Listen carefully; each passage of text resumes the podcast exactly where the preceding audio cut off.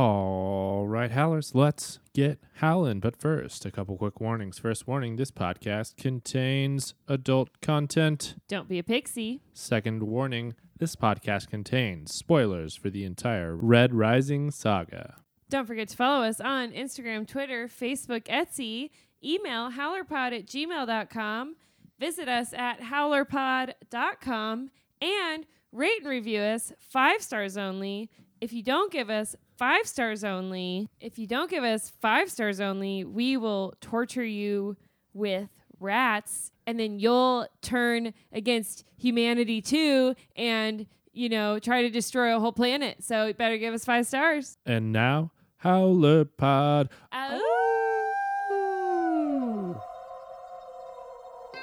I fear a man who believes in good, for he can excuse any evil.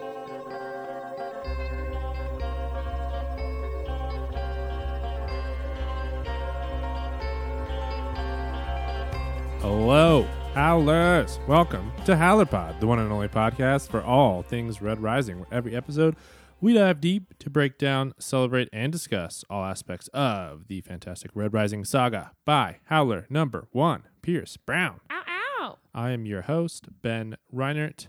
I am joined today, as always, by the amazing Aaron Ayers. low howlers All right, it's character study time, Aaron. who will enter the passage tonight the passage of our in-depth scrutiny and judgment. Will they rise above the rest and be crowned prime? Or will they fall short and be disgraced henceforth as a pixie? Who are we studying today? moon lords part two. Part two. We've got Atlas and Diomedes, the cassius of the rim some say and a really weird guy. and pulls up butts All right, let's load up this star shell and shoot straight into our character backgrounds. hopefully we don't shoot our suits from pulls up butts All right, Atlas au Raa is a gold, a peerless scarred, the current Fear Knight and legate of the infamous Zero Legion, nicknamed the Gorgons. He is the brother of Romulus au Raa and father of Ajax, ah Agrimus, and Bellerophon ah Ara. Atlas was a former ward of House Lune after the original Moon Lord Rebellion. He then served as the Fear Knight until 739 PCE for those keeping dates, when Octavia au Lune sent him to the Kuiper Belt following the death of his friend Brutus uh, Arcos, and he was replaced as Fear Knight. Following Octavia's death at the hands of Darrow, he returned to the Core to fight on behalf of the Society Remnant and is Atalantia's most effective field commander. Atlas is described as an intense intellectual presence. He is masculine like his son Ajax, but nowhere near as thick. He's taller and leaner than his brother Romulus, but less dramatic in posture. His eyes are wider and clearer gold. A scar encircles his neck where his throat was once cut ear to ear. His long hair is black, shot with gold, and worn in a ponytail similar to Romulus's. Uh, he's 49 years old, left handed, and walks with a limp originating from his left knee. Sounds like some mind's eye shit going on there. Sounds like something happened on his left side. So we know Atlas's story for the most part. We meet him in Dark Age. He uh, kidnapped Orion, tortured her, and then he was With the trying. rats. Yeah, he was trying to return her to the Anihilo, and that's when Darrow comes in and steals her back. Uh, Atlas and Darrow just kind of like go after each other in the desert for a while. Atlas catches on to Darrow's plan, right? uh huh. and then sets off a chain reaction that results in the shield wall above Mercury coming down. But wait, we have Orion. so that kind of fucks everything up. And then he catches Darrow at one point and and tries to butt rape him. I say butt rape to like emphasize all the butt stuff that Atlas keeps doing to everybody. right. He's like, put one in. and that's that's one of those moments we've talked about this where it's like, come on, bad guys. Like, in movies too. It's like kill him faster. Like right. you finally got the hero, especially in the um, fucking superhero movies.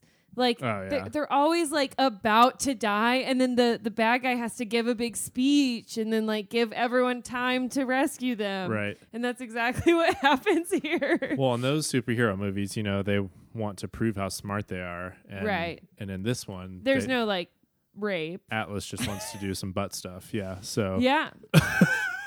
Good job, Atlas. uh, he also eventually catches Lysander He does. at one point, and uh, they have a whole convo, And they kind of like have an understanding and, Right. and buddy up a little bit. team up, and he lets Lysander kind of capture him or whatever and take him over to Darrow's side so that Lysander can get loose and cause all kinds of havoc. So yeah, he's he was in jail. And then the Gorgons came, Gorgons cut him out. got him out. And that's and then he was at Lysander's triumph. So really, um, That's kind of where he's at right now. Atlas fucked up and let Darrow be rescued, and then vice versa. So they've they've both now let each other go. So next time they meet, they won't wait so long to kill each other. It's going down for sure. Okay, let's go on to Diomedes. okay, you almost like Diomedes, almost as much as Han Solo. I mean Cassius. Diomedes ah, Ara is a gold, a peerless scar, the current Storm Knight of the Rim Dominion, and Taxiarchos of the Lightning Phalanx. Did you know that? What does that mean, Ben? I have no idea. Okay, thanks for telling me. It's listed in his Dramatis Personae Mm. in Dark Age. So though. maybe we will find out what that means, or maybe I would it assume was it's just like he's, you know, the top motherfucker for the Lightning Phalanx. He's in charge, great, and they're doing some stuff quickly. fast as lightning. he is the eldest living son of Romulus and Dido and is the brother to Seraphina, Marius, and various other Laras. They had a lot of kids, Like seven, right? like we've talked about. He is currently serving as an ambassador to the Society for the Rim Dominion during the Solar War. Diomedes is described as having shoulder length white gold hair streaked with black. He has gloomy, narrow eyes that brood within a pale, beardless face that bears the vestiges of beauty underneath a depository of brutality. He only has one ear, his right ear, and has large lips, long eyelashes, and the rest of his face is scars and scowls and crooked cartilage. Kind of rough looking. Yeah, but like ruggedly Yeah. handsome, maybe. Sounds like it. According to Lysander, Diomedes has gravitas and taciturn demeanor. He is described as an enigma, somewhere between monk and barroom brawler. He shares his meals with his grays and obsidians and is never the first to speak or the last to laugh. When he tells jokes, they usually come as blunt, elliptical rejoinders, and he can be endearing, unnerving, and brutal. Kind of like when they asked him about his dad, and he said he learned not to talk so much. Right. so we meet Diomedes initially when he shows up at that base where Seraphina is taken after, you know, she does her whole thing, gets rescued by Lysander and Cassius. Diomedes is the first person to hang out with her there. Romulus is hanging as well. And then Dido shows up. And strips off a piece of clothing every three steps. and then we get to see Diomedes' skill with the razor. And or a hosta, I is guess. Cassius is like, oh shit, Yeah. because he's like, he's better than me. Right. And Lysander is like in awe of Diomedes at this moment. And Diomedes also gets to poke his mom with a razor right. a little bit. And then they all decide to, you know, go home, play nice. And he's like hanging out on Io with everybody. He does that mean thing to Lysander where he throws him Throws outside the spaceship. He uh, gives him a little walk, a little lesson, lesson in being polite. That's pretty great. Uh, and then he's hanging out while everybody's figuring out that Cassius and Lysander aren't Castor and Janus, whoever they're saying they are. And he does not approve of the trial by combat or whatever for Cassius. And he's very, he's mo- even more honor obsessed than Lorn au Arcos. Right. And his mom, Dido, is pissed because Yes. he won't fight. And then she sacrifices a bunch of raws And, she looks at Diomedes like, "This is your fault for Yeah. not fighting and just killing Cassius Right. outright." But he's like, I respect Cassius because he's like me. I'm the Cassius of the Rim. He obviously. says that, and then he says also. He he's giving some good lines out there. yeah, he's got great lines you about know, we gotta let him keep going. and so he secretly helps Cassius. He misinforms Lysander, tells him that he's Cassius is dead. I wonder, let's speculate. Do you think he did that because he could tell that Lysander was to go along with Dido's plan? And he was like, I don't think so. Let's, let's keep Lysander. I think that he did it because if Lysander knew that Cassius was still alive, that he would continue to attempt to either free him or save him. And Right. so, in order to protect Cassius and both of them, really, he just told him that he was dead. And supposedly, the story we get later on in Dark Age is that he ferried him off to Europa and was going To let recover. him, yeah, to hang out there until the war was over, and then he was going to release him once the war was over. But somehow Cassius shows up in a really nice ship. Well, he also escapes Europa in the Archimedes, his Right. own ship. So, like, if Cassius is taken to Europa, why is he? Why is his ship taken over there? You know, To I don't fixed get that. because it speeds up really fast. Remember, it's the Millennium Falcon. I don't know. no, it's it's all fixed. In. It's like an invisible Millennium Falcon now. Yeah, Yeah, Is it Millennium or Millenn Millennium Millennium. Millennium It's Millennial? yeah, it's that. The Millennial Falcon. it's technically the Millennium Falcon, Falcon. yeah. Excuse me. if you want to be like how Han Solo says it. So Oh, okay. yeah, the you Falcon. mean you mean Harrison Ford, Han Solo? yes? Not the new. That new guy's hot too. They're both hot. I actually like that guy. I'm okay with that. I like it. both of them. Yeah, he's cool. Anyway, and then in Dark Age, Diomedes is obviously the ambassador for the Rim, and he has a pissing contest with Ajax about being the Storm Knight, and then we don't see him again. He was looking for Seraphina in the desert. That's kind of like the last thing we we really hear about him. Well, he'll find a couple of pieces. Some entrails, maybe yeah. All right. That's uh Atlas and Diomedes. character background. quick story. Um, let's go into the historical connections by our researcher, Heather. The amazing Heather. All right, Heather says, like the Greek Titan, Atlas au Raa was dealt an unlucky hand in life. Rather than remaining with his loved ones in the Rim, he was forced to maintain peace with the Core as a child warden to House Lune, and later as Fear Knight to the Society, already bearing the personal brunt of uplifting a united society. The mythological Atlas partook in a rebellion against the rule of Zeus. When defeated, Atlas was condemned to forever uphold the heavens. The first moon rebellion could represent that original uprising. Octavia's tightening fist, as manifested through that child hostage situation with the Rim, and the repercussions of insurrection, paralleling Zeus's consequential crackdown. In Dark Age, especially, Atlas alone is willing to make the personal sacrifice necessary to wage a successful war of attrition against the Republic. For instance, he puts himself at the mercy of Darrow just so Lysander might rally the peoples of Mercury behind him. The odds of survival in that situation were slim at best, yet his commitment never wavered. Furthermore, it is Atlas more than any other society operative who can claim responsibility for major military and covert triumphs and pulls up butts. that was me. Heather says he has single handedly engineered the obsidian turn on the Republic through Xenophon and Volsung Fa, the domino effect of which remains unfathomably devastating. And while gruesome, his pulls up butt strategy rather effectively stunted enemy morale. Atlas has been crucial in so many aspects of the society's war against the Republic.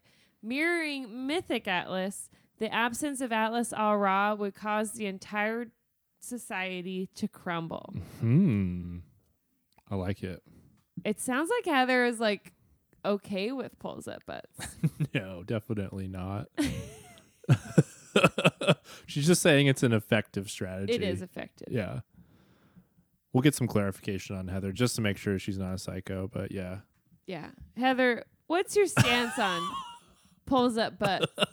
I'm to say Just in general. I don't want to put words in her mouth, but I think she's against it. Okay. Okay. So let's move on to Diomedes. Heather says, as much of Dark Age parallels the Iliad and the Greek siege of Troy, it follows that mythical Ajax was a petty prick more interested in staking claim to the armor of dead Achilles than contributing to Greek victory.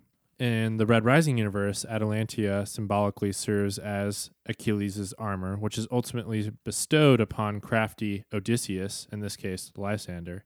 In the actual Trojan War, the loss of Achilles' armor drives Ajax so crazy he kills himself, which may be the result of Ajax au Grimmus' loss of Atalantia. I also discovered that although mythical Diomedes was originally allied with Ajax, fighting for the Greeks, in this case the society, he eventually fled to Italy and made peace with the Trojans, who founded the Roman Republic. This conversion from Greek to Trojan slash Roman suggests that Diomedes will cross over from the society to the Republic, especially in conjunction with the fact that he seems to be in love with that pink we met in Iron Gold. Diomedes is exceptionally honorable, making him appear space racist, but his true morals may echo those of the Republic. Thus, it's reasonable to conclude that his honor will movi- motivate him to align beliefs with actions, potentially turning the tide of the war in favor of the rising in a similar manner as Cassius was able to change the paradigm with Darrow and Morningstar. Wow, that would just make me so happy. Throughout the second trilogy, Diomedes has been largely mute, but in his mind, gears appear to constantly turn, teasing out solutions to complex dilemmas involving morality and justice. His name is ancient Greek for to think or to plan, so it's unlikely he'll continue to blindly support an unjust cause. That is tasty. Mmm. I like that. Give me some more, Heather. That was exciting. All right, let's move on to our legacy section. Let's talk about the legacy of Diomedes and Atlas. Who do you want to start with? All right, I'll start with Diomedes. Carrying on the legacy of his father, Romulus, Diomedes is known as a great fighter, as a honorable man who literally is just dripping honor. like that's just who he is. Right. Um, he's fair, he's reasonable, he's intelligent, and he's not like reactionary like Dido or Right. Seraphina. He's much more calculated. Yes. He's also very rim because he's not affected by the core vanity. So he keeps all of his injuries Right. and he doesn't get a new ear. He doesn't fix his crooked nose. Um, he wears them for the world to see that he's like, yeah, I've been through some shit. Look at my face. also, like his father Romulus, who didn't have his arm. mm-hmm. Whereas, you know, he could have gotten an even better arm. Yeah. Like, but he didn't get one. So they're very much the same. So Yeah. it's it's worth it to think is Diomedes the type of gold that would be willing to move beyond the rules of the society as it is now? right. And could he be the one to kind of wrangle in his mother and the rest of the rim to some type of agreement or treaty with Darrow Right. and the you know the Republic? He doesn't seem like super interested in all out war. Right. And he's also he doesn't need to prove himself. He's already a badass. Right. Look at his face. Yeah. He's also really wary of the society remnant. Like at one point, you know, he's talking to Lysander and he's like, I know Atalantia is going to turn on us at some point. Um, it's just a matter of when she thinks she has the advantage. And so he's ready for that already. And, And, so, he already has, you know, a challenger in Ajax peeing on his coat. right. So why would he want to be their friend? We know he's a bad guy because he peed on something. Ooh. he won the week. So he's gone into this eyes wide open. Like it's not a situation where he doesn't know what's going on or they're going to be able to really play him in any way. Um, he's obviously upset about Seraphina, But I think his legacy, ultimate legacy, is obviously undetermined at this point. We need to kind of see what happens in book six and whether he actually turns. I think he's a prime candidate for it.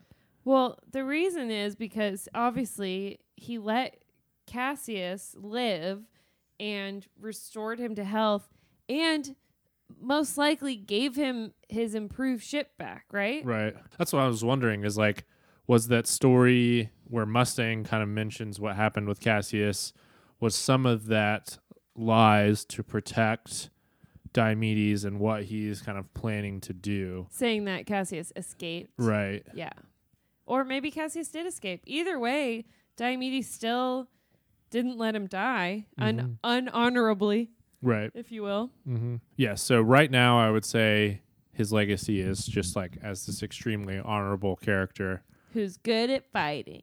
who is an amazing fighter, probably one of the best swordsmen in the entire series. We never got to see Diomedes versus Alexander. Oh man. That was one we wanted to see. Right. Dude, I remember talking about that now. Yeah. Dang. Dang. We had good ideas. Uh, but yeah, so his ultimate legacy is still to be decided. Hopefully, it's as a good guy doing good stuff. It'd be sad if it wasn't, but you know, it's Pierce Brown, so who knows? He'll probably so die. he'll probably die. I was gonna say. He'll probably die. okay, Ben, what do you think about Atlas? He's, Okay. He's kind of uh, complicated. Atlas has a complicated, complicated legacy, and we've only known him for basically a book. Right? Much more than meets the eye. I think we all can agree on that. Yes. He, Uh, he's very confusing. I was doing some kind of research on him. Uh, I did read that he was, you know, he was a big reader. He was an avid historian back in the day when he was living on Luna as a ward for Octavia. He would spend a lot of his time reading in the library. He would talk to Magnus, the Ash Lord, and they would just really get into history together, I guess. They were like history buffs. Do you think Heather would enjoy those conversations? I think she would like to hang out with both of them. You know, and people thought he was really odd and antisocial when he was on Luna. And he wasn't like part of the social games, Right. And so frat there's parties. that aspect of his uh, personality. There's also the aspect of him where the way he is viewed by like Darrow and the Howlers, they see him as just this horrible, terrifying presence. You know, Well, um, he leaves forests of human bodies on poles. so it's well earned, right? Right. And so what I would, you know, push up against that, I think this is kind of what Heather was saying as well, is it seems like the torture and the impaling and all of that stuff are just part of kind of a, a calculated military strategy or, or tactic that he uses to affect the psyche of his opponents and not necessarily a reflection of him getting like sick pleasure out of doing that to people. He does kind of seem though He doesn't. very he seems. cold. He does se- definitely seem Like, like disconnected from it. removed. Yeah, yeah. yeah. And so it's it's something where he's not feeling it, but it's such like a calculated military move that he sees it as a greater good. He like even says that to Lysander at one point. Right. Like wouldn't you rather have these few Yeah. soldiers impaled than have like the whole world destroyed? Right, because it's going to make the war not last as long because ultimately we're going to beat them faster if I use these strategies. So I wouldn't say he's like demented or specifically evil. Oh, he's evil. I don't know. Like what is he up to though? I don't know, but he's still let he's torturing not just the poles that butts people, but Orion and I don't know. Like Darrow's whole MO is we don't torture people. Sure. So I think the the whole torture thing means he's probably evil. It is an evil act. Like whether his goal is evil though, I'm not sure. He seems to have like a larger plan. He has got his own angle on this entire situation. Right. Like what is his end game? And don't forget he also um created the monster Volsung Fa. Right. He's letting a lot of evil spread through the world. That's I think that, yeah, that's that's fair. yeah. And like he clearly favors the society. Yeah. but he also seems to be up to his own stuff, you know? He also um it doesn't seem to be scared of Darrow and it's like he knows Darrow so well that he like knew Darrow wouldn't kill him or torture him. Right. So he like knew that he would be able to escape. Yeah, he's like five steps ahead of everybody at all Right. times. Even when Darrow was like trying to trap him in the desert, he couldn't do it. Right. And then Fear Knight ends up taking down the shield wall. But it's like what I want to know and what continually perplexes me in regards to Atlas is what does he want? Is he out for power? Doesn't seem like it. So is he out for vengeance for the Rim and the burning of Rhea? Is that like a long term goal? Does he just want anarchy? Does he just want to like turn the world into You know watch it burn like the Joker or whatever, you know? you know Talladega Nights. Anarchy. I don't know what it means, but I love it. that's that's the Fear night, maybe. That's the fear night. I think he knows what it means. yeah. But is it something else entirely? I would say like those three things don't seem to fit for me. So there's something else out there that we don't know. And I think it ties into I think he's just a sociopath, I kind of. I don't think he has a lot of motivation. I don't know. I don't yeah, know. I'm It's not hard. convinced of that. Yeah. yeah. I, I do think that he has like a much higher motivation. He's got a plan. He's clear, cur- he's like clearly spinning webs in all these ways. Is it just to win the war or is it like right. Is he just like uh, winning minded or is he actually.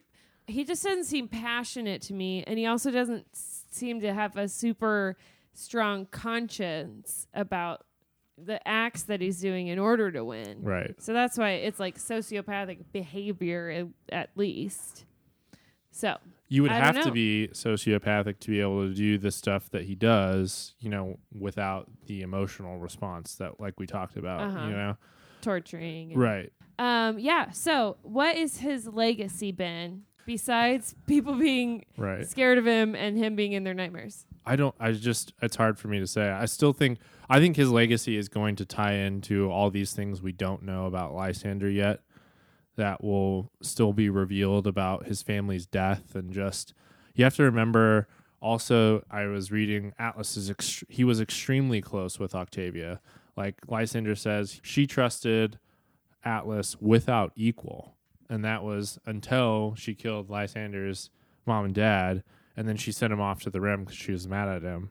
Because he was hanging out with them. I'm assuming because he was pissed that she killed his best friends. Oh, or maybe he was like plotting with them. I don't know. Possibly, but it's like everything that he's done since then would lead you to believe that he's not plotting to like take the society down, you know? Unless he just is plotting to take it down and be in charge himself, which would, you know, maybe he wants to be the most powerful person or whatever. I don't know. Maybe he really is just a sociopath in that way and he just wants to be gather all the power kind of like the jackal did in the first trilogy. It's hard for me to say. But I really he's like he's in control of so many things. He was working with Lilith. He had the whole situation with Xenophon where he's got his double agent there. He like you said created Volsung Fa and then tied that all into tearing down the obsidians. It's just he's got all these webs.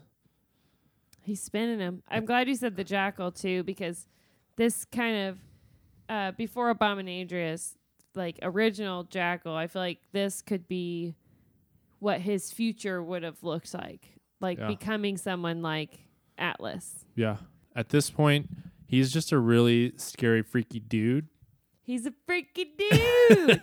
That's what I would say his legacy is, and I'm You know, I terrified of him and what actions he's going to take, but I just don't know what he's doing. I wouldn't want to be um, up against him. I also wouldn't want to be a Gorgon. So I kind of just try to stay out of it. Good luck to Darrow. Yes. Do you think we we captured his legacy? I think his uh his legacy is fear. That's a good point. That's actually like well said because I'm terrified of him, and Fear so is everyone else. Why not? Yeah. All right, let's move on to predictions and fan casting. Fan casting. All right, who are we starting with?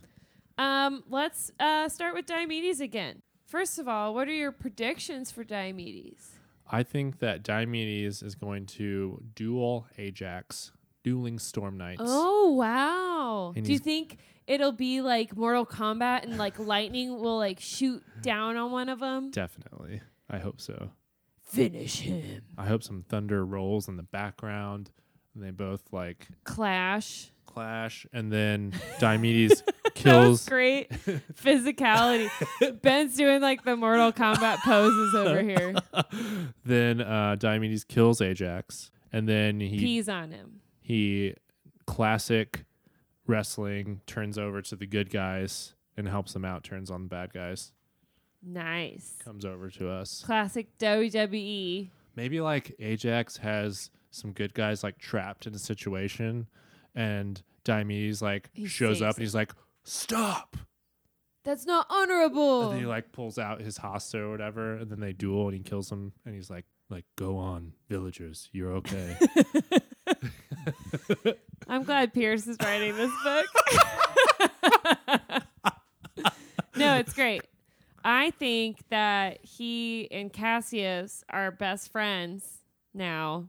They hung out for a little bit, wow and Diomedes realized that Cassius is actually a good guy despite his family history mm-hmm. of being core golds, you know. right So they're gonna meet back up. So Cassius is gonna fly Darrow away, and Diomedes is gonna search the desert, get super pissed that Seraphina was cut in half, and then go like meet up with the bros, nice and they're gonna have like a sleepover. that sounds really cool. Just like uh That's my prediction. that sounds really wholesome. Wholesome. Yeah. They're gonna order some pizza and play Mortal Kombat. Space pizza? Yeah. Perfect. For fan casting, um, I chose to pick Diomedes fan casting this week Mm-hmm. because if I don't know if any of you have seen Crazy Rich Asians, but the main like heartthrob guy in that movie, his name's Henry Golding. Um, he's a Malaysian British actor and he's a model. He's fucking hot.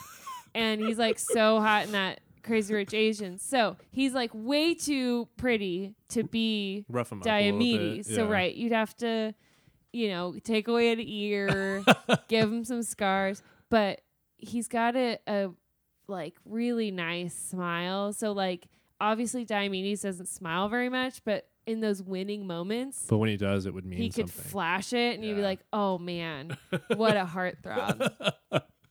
he also looks really good like scowling. He's got some like nice scowling modeling and he's like really tall, athletic.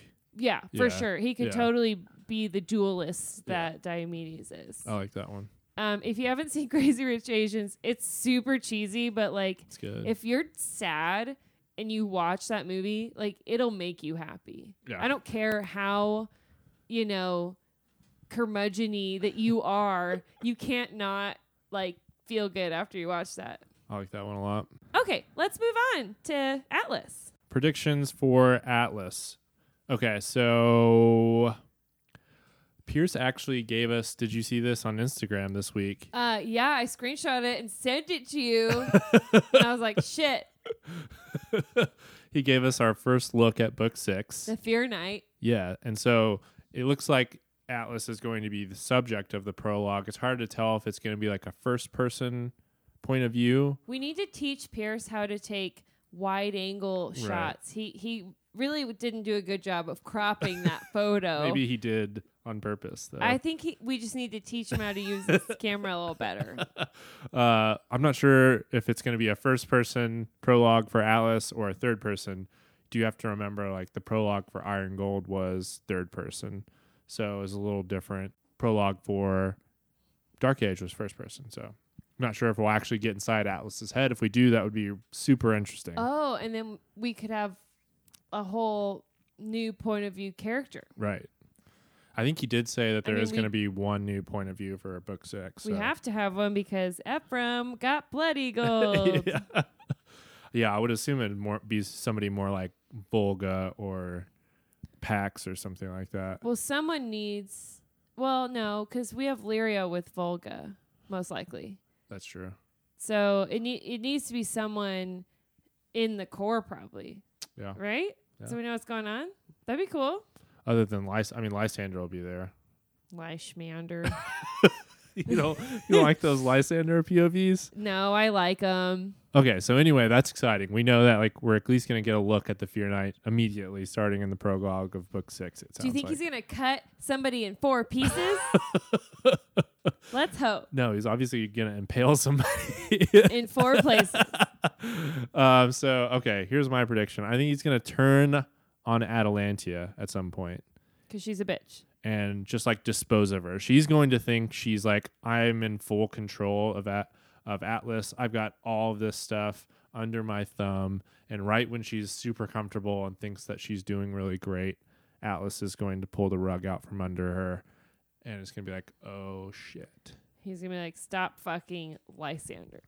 Yeah, and either he is going to like team up with Lysander, and they're gonna just kind of do a bunch of horrible shit together, or Atlas is going to turn into his own monster demon himself and become a full problem for kind of everybody involved. I feel like it would be hard for Lysander to turn against Atalantia because they're fucking.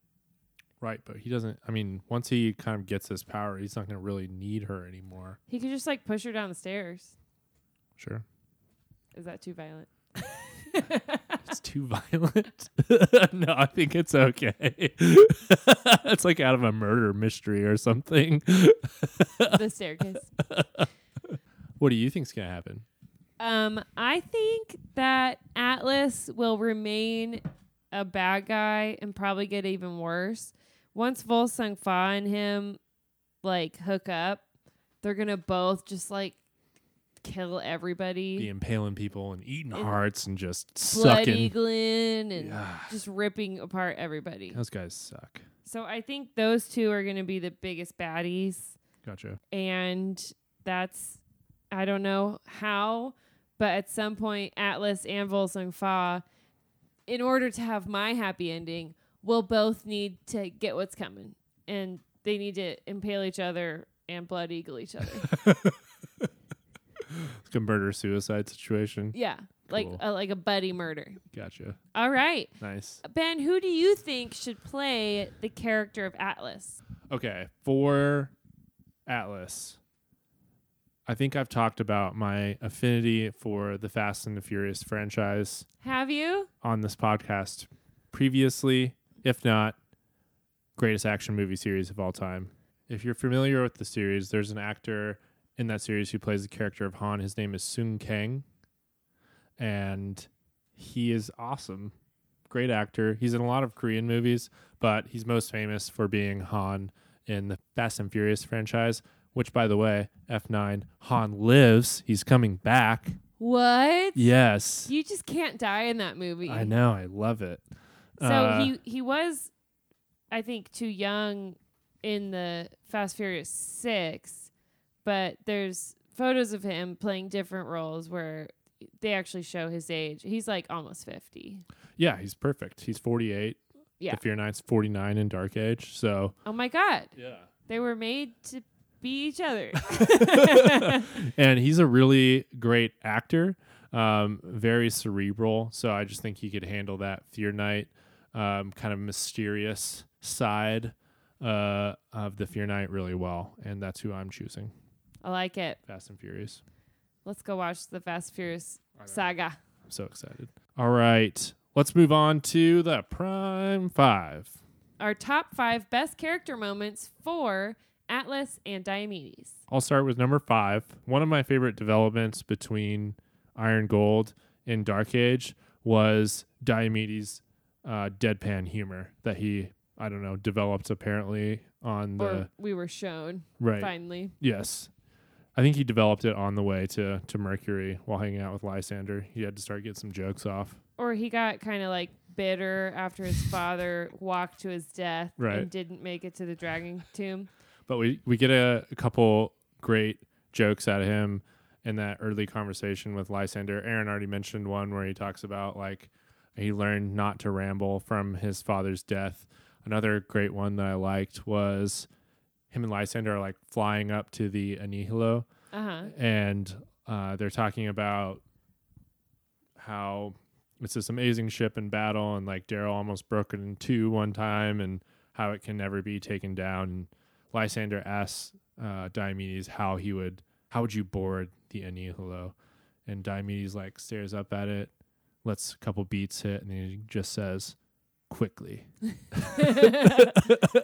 Good plan. So I, I just appreciate Diomedes jokes. I hope we get some more of those in, in book six. Well, we're gonna need some more humor, I think, now that Ephraim is Oh yeah, that's torn a good apart. point. We don't have a lot of humor coming in. Who's gonna be our smartass in the we next don't have book? Severo. We don't have Ephraim. Jeez, we don't have Clown or Pebble either because they're with Severo. We don't have Alexander. Yeah, Come on, we need some jokes, Diomedes. maybe Rhonna can give us some humor. She's just kind of bitter I and mean though, angry. She's mean- got bolts. She's got bolts. I don't know what that means. It- I know exactly what it means. Yeah, just she's a robot. All right, so uh, number four on our prime five is the Atlas and Lysander meeting of the minds, like the mind's eye minds. Right. We get hints in here that Atlas has the mind's eye because he knows that Lysander has it. Yeah, he's got his back turned to him, and he goes like, "Stop doing that." Yeah, Like Lysander's like mind's eye probing him or right. whatever. And he's like, I know you're probing me. you're poking me up the butt with your mind's eye, bro. I can feel you probing me, Yet and he's like, "I'll do it back." I'll do it. I'll do it. So um, we think, you know, obviously he was with Octavia as a child and for many years. So it's Her very, most trusted companion. For it's very, very plausible that she raised Atlas the same way that she Mhm. raised Lysander. Like Right. he was her first go ahead, you know, on that front. And then um, also let's not forget that uh, even though Atlas knew who Lysander was, he still let Lysander be tortured. So just just giving everyone, all of his guests, a little torture before they talk. I like that he let the Gorgons torture Lysander a little bit. Also, like the reason this is one of our top moments is this is where we learn the most information about Atlas. For Is sure. in this conversation. oh yeah. Um, we yeah, Lysander has the mind's eye probing view right. of Atlas. But then we so we get Lysander not only doing his mind's eye thing, but we get him talking about Atlas's past, and then we also get the most interaction between Atlas and another character in that moment. So it's like we're getting all the information that we're getting basically comes from this conversation between Atlas and Lysander. Otherwise, he's just an enigma and somebody that the other characters talk about And are scared of. and are ex- like extremely scared of. Yeah, but it's So, kind right, of this kinda warped- humanizes. Yeah, it's like a warped point of view, and like you said, it, this humanizes Atlas and actually makes him into this like fully rounded character. We're like, what's going on with this guy? Right. He's actually human. Right. Okay. Number three. Uh, so this is another Atlas moment, and this is when he's in the cell, and Darrow Darrow- has Darrow's got him. yeah, Darrow has captured Atlas, and he is in the cell, and he just has that extremely profane Latin poem that he reads Darrow. Thief for first thieving shall be swived. But and again arrested shall be irrumate. Swived means to basically to like fuck someone, Okay. and then irrumate means to insert your penis violently into another's mouth. Oh. Yes. Yeah. not not your own, of course. uh moving on and shouldst to attempt to plunder time the third this and that penalty thou shalt endure being both pedicate and irrumate again irrumate So just some, um, he's just you know threatening, casually threatening violent sex acts to Darrow in a Latin poem. You know, it's the best way to threaten I guess like we need to learn more it, latin you might as well just like be classy about it and say it in Latin. right might as well I don't know. i'm gonna write it in an email Not your next work email, I hope. Nope. All right. so uh, obviously Atlas is a super nice guy. You should let him babysit your children. Uh, moving on to our number two prime five. Um, this is when Diomedes first gets introduced to us. So this is from Lysander's point of view, describing who Diomedes is, and we get to see like Cassius's reaction to him fighting and how just badass this this one guy is and how everyone around him kind of defers to him and to Romulus. Right. But like Bellerophon and Magnus, even though they're like all fighting, they still like aren't gonna fight Diomedes. Pandora also was like standing down to Diomedes. Right. And once again, we have these great Lysander descriptions of Diomedes. And when he walks in, um, Lysander says, The force of him is so raw, so true and uncalculating that he seems as pure as a natural element, undimmed by compromise, untamed by society. He makes me feel trapped, impure, and suddenly so small as I realize men like him can exist. Whoa. That's right, Lysander. You're just a little boy. exactly. As part of Diomedes' intro and kind of getting to know him, we obviously have that moment where Dido tells them to like take out everybody who's not dragon blood and disarm Diomedes. And he pulls his hasta. She says, "Disarm Diomedes, kill anyone, kill anyone who isn't dragon blood." Dido's men hesitate, looking to Bellerophon for confidence. He nods them forward, and they move as one toward Romulus and his defenders, their long razors held in two hands above their heads. Diomedes lifts his rigid razor to his lips. He closes his eyes and kisses the metal. Then his eyes open, and the spirit behind them bears no kindness. When Diomedes moves, they begin to die. Ooh. Sorry, guys. You're on the wrong side. Just what a freaking badass. Yeah, if I saw some guy kissing his sword, I'd probably just not attack. Uh, I'm good. That's a sign of uh, you, you're really good at fighting. If we don't get Diomedes using his hasta in book six, in like, a duel situation. gonna be very upsetting. Also, I'm sad that we didn't really see Romulus ever fight. He just sat crisscross applesauce and let everyone else fight for him. He did a little bit of fighting in Morningstar, but yeah, we didn't get to see it. Damn. He lost his arm, so He did lose his arm, so but he, I guess he wasn't fighting as well as Diomedes. all right. What's our number one moment? uh, this is Diomedes saving Cassius and, What? and releasing Did him. you pick this? Jeez. Um, this was I did not type this out. I don't know who did it, but um, we we don't know for sure that Diomedes released Cassius, Right. But we can assume that he is the one who saved his life and got him off of Io. Right. I just, for transparency's sake, just wanted to say that I didn't have anything to do with this being the number one moment. Okay. Well, thank you for being honest with me. we'll have to check who else has access to our documents. All right. Let's move on to Prime or Pixie. Did Diomedes and Atlas survive the Howlerpod passage of in depth scrutiny and judgment? Let's find out. All right, let's hear from our howlers first. So our first email is from Flynn, and he says, I think that Atlas is prime. He's the only one of Darrow's enemies who doesn't fear him at all, apart from maybe Volsung Fa, and anyone whose leg doesn't get a little wet when they come face to face with the Reaper of Mars has some serious balls. He tortures and murders countless rising soldiers, but recognizes the horror of what he is doing, saying to Lysander that his father Brutus would call him a human stain. Atlas takes no pleasure from the work he does. He is just fighting the opposition as effectively as he can. On top of that, it seems like he sees Lysander for the little bitch that he is, neither trying to influence him like Atalantia nor openly hating him like Ajax, because Lysander is not worth his time. He just seems mildly amused by everything, like he's several steps ahead of everyone else.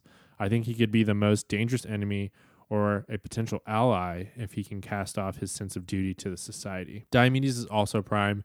He's just a good cunt. Are we we encouraging this? I feel like we've encouraged this. hey, you said it. One of my favorite parts in Iron Gold was when Diomedes moved and men began to die. I reckon him and Darrow will have a serious scrap and then later on join forces.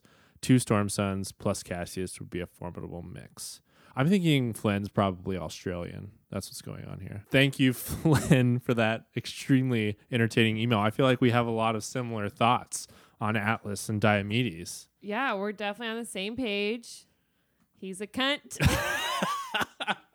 but like in a good way. I don't actually want to say He that. says a good cunt. a good cunt. That's very like not American to say that. He's a, a good cunt. What's the video? He had your same idea about Darrow and Diomedes and Cassius teaming up together. I like it. Yeah. Not mad about it.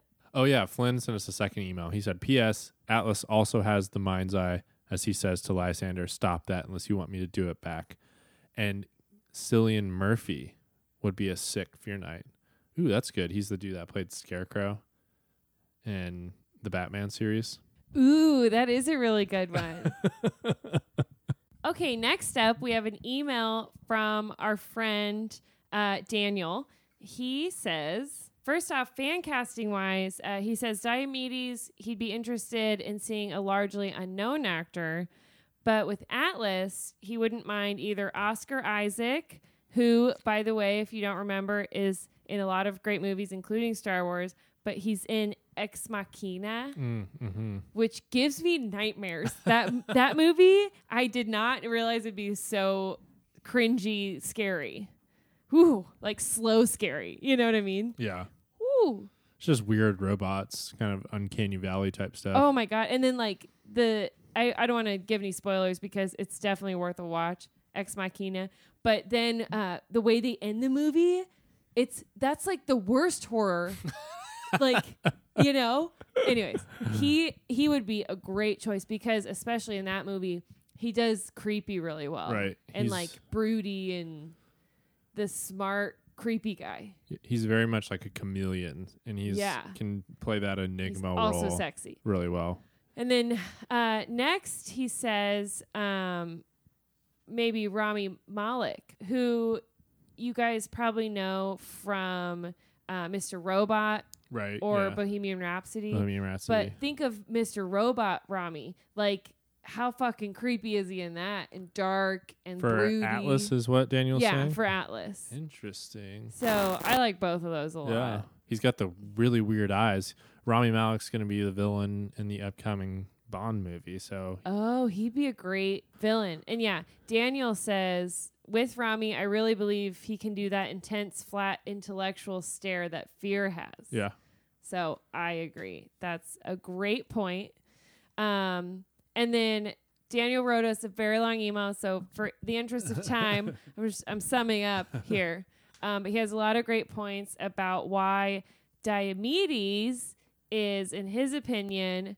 So of course Daniel says that Diomedes is the tits, and that he would love to see Diomedes and Cassius join up together to take down Ajax. So kind of along with Ben's prediction here, or hope for the future. And, And- then he says that he knows for sure whatever uh, the path will be, that it will be honorable because it's Diomedes, and he is a blend of Romulus and Lorn. do you think that him and Cassius just really want to get in a, a shouting match? Like, your honor remains. No, my honor No, ma- remains. what about my honor? what do you know about honor? Yes. So to sum up, he's prime. Diomedes is prime. And then Atlas uh, from Daniel, he says um, that Atlas for him is the most intriguing character in the whole story, which is, I agree. I mean, maybe not most, because obviously, like, You're more of a main character person. no, I was going to say, obviously, tongueless is the most intriguing character in the whole story, but everyone agrees with me, so I don't have to make that right, point. right. I don't know how that could have slipped my mind. Yeah. Good one. So, um, basically he bring Daniel brings up Asgard's prophecy, um, saying that it says the son will kill the father. So let's say that Asgard wasn't smoking berries, and there's truth to it. Mm-hmm. Um, Daniel says there's only two sets of relations that could fit that: Pax and Darrow, or Ajax and Atlas. Mm-hmm. So obviously, Pax isn't gonna kill Darrow because that'd be fucking terrible. So, you know, I think we can also. I think there's some theories out there too that um, Lysander might be Atlas's son as well. okay. I mean, he doesn't remember his parents, so I don't know. we'll see. Right. Lysander, I don't know. That's hard for me to believe because Lysander, h- his hair and his eyes are so like pure white I would gold. agree. His like his the way he looks doesn't match up. right. But you'd think that they would be able to mess with that if they wanted to. That's true. Yeah. Octavia, you know, He already diddled his brain. Why wouldn't she not diddle his face? okay. All right. We're getting into grandma diddling now, guys. Um, so to sum up Daniel's email, for Daniel's predictions of Atlas, he says he will defend Lysander and his fate will basically be tied up with Lysander's. That uh, he and Atlas will be allies, and when the time comes, and when Ajax is coming for blood, Atlas will fight him, giving time for Lysander to flee. So basically, Atlas will like sacrifice himself to save I- Lysander. Even with Mind's Eye, Daniel says he's not sure the fear that fear can take on his apex predator of a son, and that's his prediction Interesting. for the future. Son will I like kill one. father. I do like that one a lot. Um, in terms of whether or not he's prime, um, after a long explanation, we end up with Atlas is prime. I like it. All right. We've got one voicemail this week. Uh, this one is from Ryan in New Jersey. He's returning from last week. So, welcome back, Ryan. from New Jersey. Hi, Howler Pod. It's Ryan again from New Jersey. First of all, once again, I want to give a shout out to the New York, New Jersey Legio Dracones Howler House this week. Last time I forgot to mention New York and I feel pretty bad about that. So, Atlas is prime. If Romulus is the chivalrous Bushido samurai knight, then Atlas is the dread Banzai World War II era Japanese soldier. He's the one who sneaks into the enemy foxhole at night and silently bayonets him and leaves his mutilated body there for his buddies to discover the next day. No other Olympian knight has embodied their quality more so than the Fear Knight. He is present throughout the entirety of Dark Age, but unmasks himself towards the end when Lysander and later Darrow cross paths with him. His story arc is reminiscent of the shark in Jaws, who we barely see until the end of the movie but feel the effects of his carnage as dread creeps among the main characters. Darrow refuses to even call him the Fear Knight at first, insisting on Atlas. I believe he does this because he doesn't want to admit that he's afraid. But after Darrow sees one of Atlas's forests, he can't help but say the Fear Knight is a sadist. And yet here I disagree with Darrow. Atlas is not a sadist, as he takes no pleasure in carrying out his grisly executions. Once allowed to speak for himself, he explains that his tactics are merely a useful tool of surgically targeted psychological warfare. Based on her, how Darrow slowly becomes more unhinged by his actions, it seems to be working.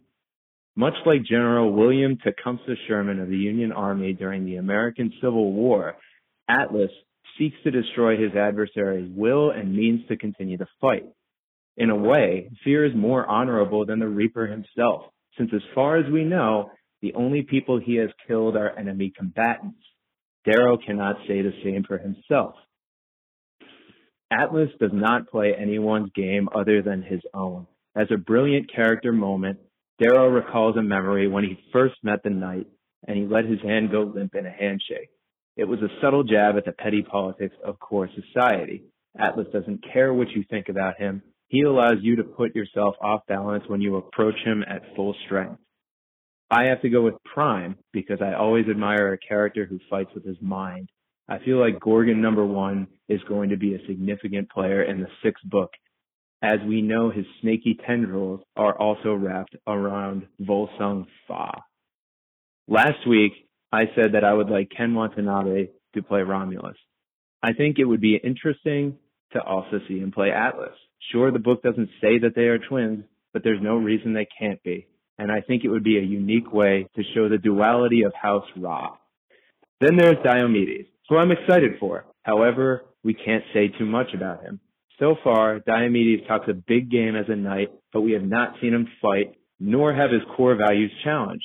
If he is who he claims he is, then of course he's prime. But right now we don't know. Thank you for featuring me again on HowlerPod. Pulvis et umbra sumus. Hey, New York Howlers. Fun fact I lived in New York for three years. You did. I did. Were you a howler? In New York? Yeah. Not I was not yet a howler. But I lived in Harlem and I lived in Astoria. Thank you, Ryan. That was a really awesome voicemail. I loved your comparison. Lots of great insights. Yeah, I loved your comparison to Jaws for uh, Atlas, the Fear Knight, and like the way Pierce writes him throughout Dark Age is he's more talked about, and we just see the carnage rather than actually see him in action. But that's Um, because they didn't have CGI. that's because the shark wasn't working too well. Yeah. It's also kind of part of the screenplay too, but nobody wants to say it. it's a better story to say the shark wasn't working. Yeah. Yeah. Uh, Atlas wasn't working. I do like that comparison a lot, though. Um, I think that was really cool. I also like the part you said about Darrow not wanting to s- call him the Fear Knight and instead calling him by his name, Atlas. And Don't give him a name, bruh. that reminds me of like Harry Potter and how he says Voldemort and nobody else will, and everybody says he who must not be named. I thought that was kind of cool. Spoiler alert. Yeah. It's a joke because everyone's read Harry Potter. is that is that a joke? It's a joke. okay. um, yes, awesome analysis, Ryan. And so you're gonna have to keep calling in now, Ryan, because you're you're sending in such great voicemails. Yeah, so thank you so much to Daniel, Flynn, and Ryan for this week's uh, listener send-ins. That was a prime sweep, wasn't it? Every, they, they each said ev- both of them are prime. prime sweep. Okay, now it's our turn. I I can't do a prime sweep. I know you Prom can. sweep.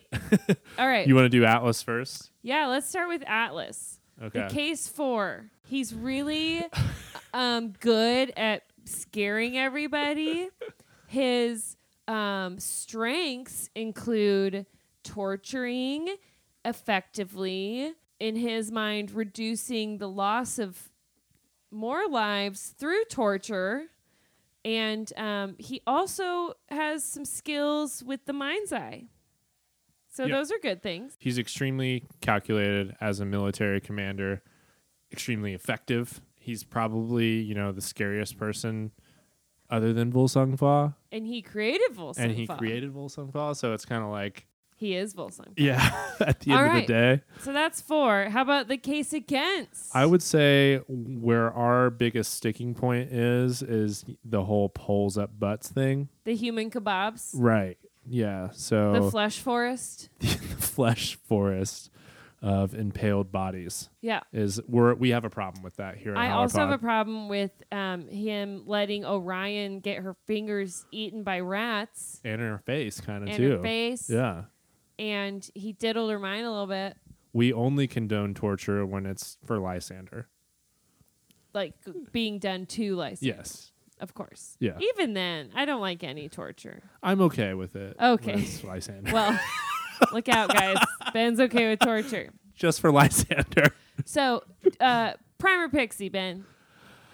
I'm gonna agree with the guys. Prime.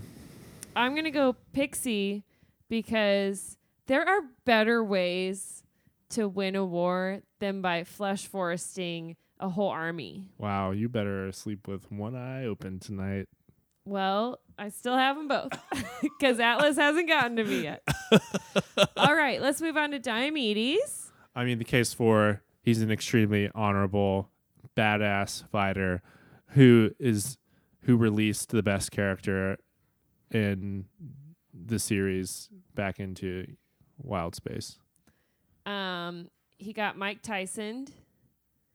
Who's the guy who got? I bit- was like, what are you referring to at first? And then I remembered the ear thing. you got me with that one. so obviously he got Mike Tyson, but you know didn't. You're holding that against him? Like his no, I'm saying it is the case ear? four, Mm, okay. But he didn't uh, get his ear replaced for vanity. Right. So he's yeah, he's not vain. He's the salt of the earth. He's not vain. Right. He's like an element, like Lysander said. He's steady. right. How do men like him exist? Uh, well, they don't hang out with you, Lysander. okay, the case against. He is a space racist. Maybe. May possibly. He still he could be in love with a pink. He was raised by space racists, but we Right. know that he hangs out with his grays and obsidian. He's kind of a problematic bay in that he could possibly be a space racist, but we don't know for sure. We don't know for sure. He likes to hang out with his grays and obsidians and eat lunch with them. So the only case against at this point is possibly a space racist. Yeah, that's true. But he still likes to eat lunch with them, so I mean That's nice. that's It's like- nice. You know, the boss eating lunch with the workers. what do you got, Prime or Pixie? I'm gonna go with Prime. I'm gonna say Prime as well. Surprise, surprise. Surprise, surprise. All right, you know what it's time for? what are we into this week? Aaron, what are you into? Okay. I uh am into music again. Wow, I like it. So I'm gonna do a throwback and Ben, we were listening to this this last weekend. But I'm into Steely Dan this week. Excellent. Um, if you don't know who Steely Dan is, then I'm sure you know all of their songs. um, they sing "I'm reeling in the year, reeling in the years, throwing away the time," and they sing "Ricky, don't lose that number."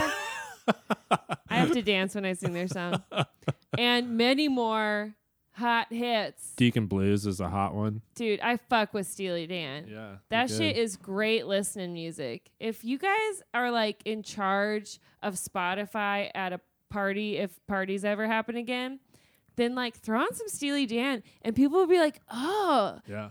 hot pick, bro. or however your friends talk. They'll do that classic. Who is this? Oh, yeah, I love this song. That's what they'll do. Yeah. Ben, what are you into this week? Okay, I'm into a TV show on Netflix. It's called Formula One Drive to Survive. Like Talladega Nights? Yes, but classier and like elite and bougie. It's Oh. Okay. Formula One racing. This is like international. In like Monaco or whatever? Yeah. Anyway, it's a sports documentary, but it's like a TV show. So, uh, 30 to 40 minute episodes following the Formula One seasons from 2018 and 2019. Okay. And dude, it's so good. I love a good sports doc, but like the drama, there's like all this like inter-team drama where like racers drive in teams, so there's two on each team, and they like every racing team like Like in the same car? no, they, Oh, they each have their own car, but they're on the same team.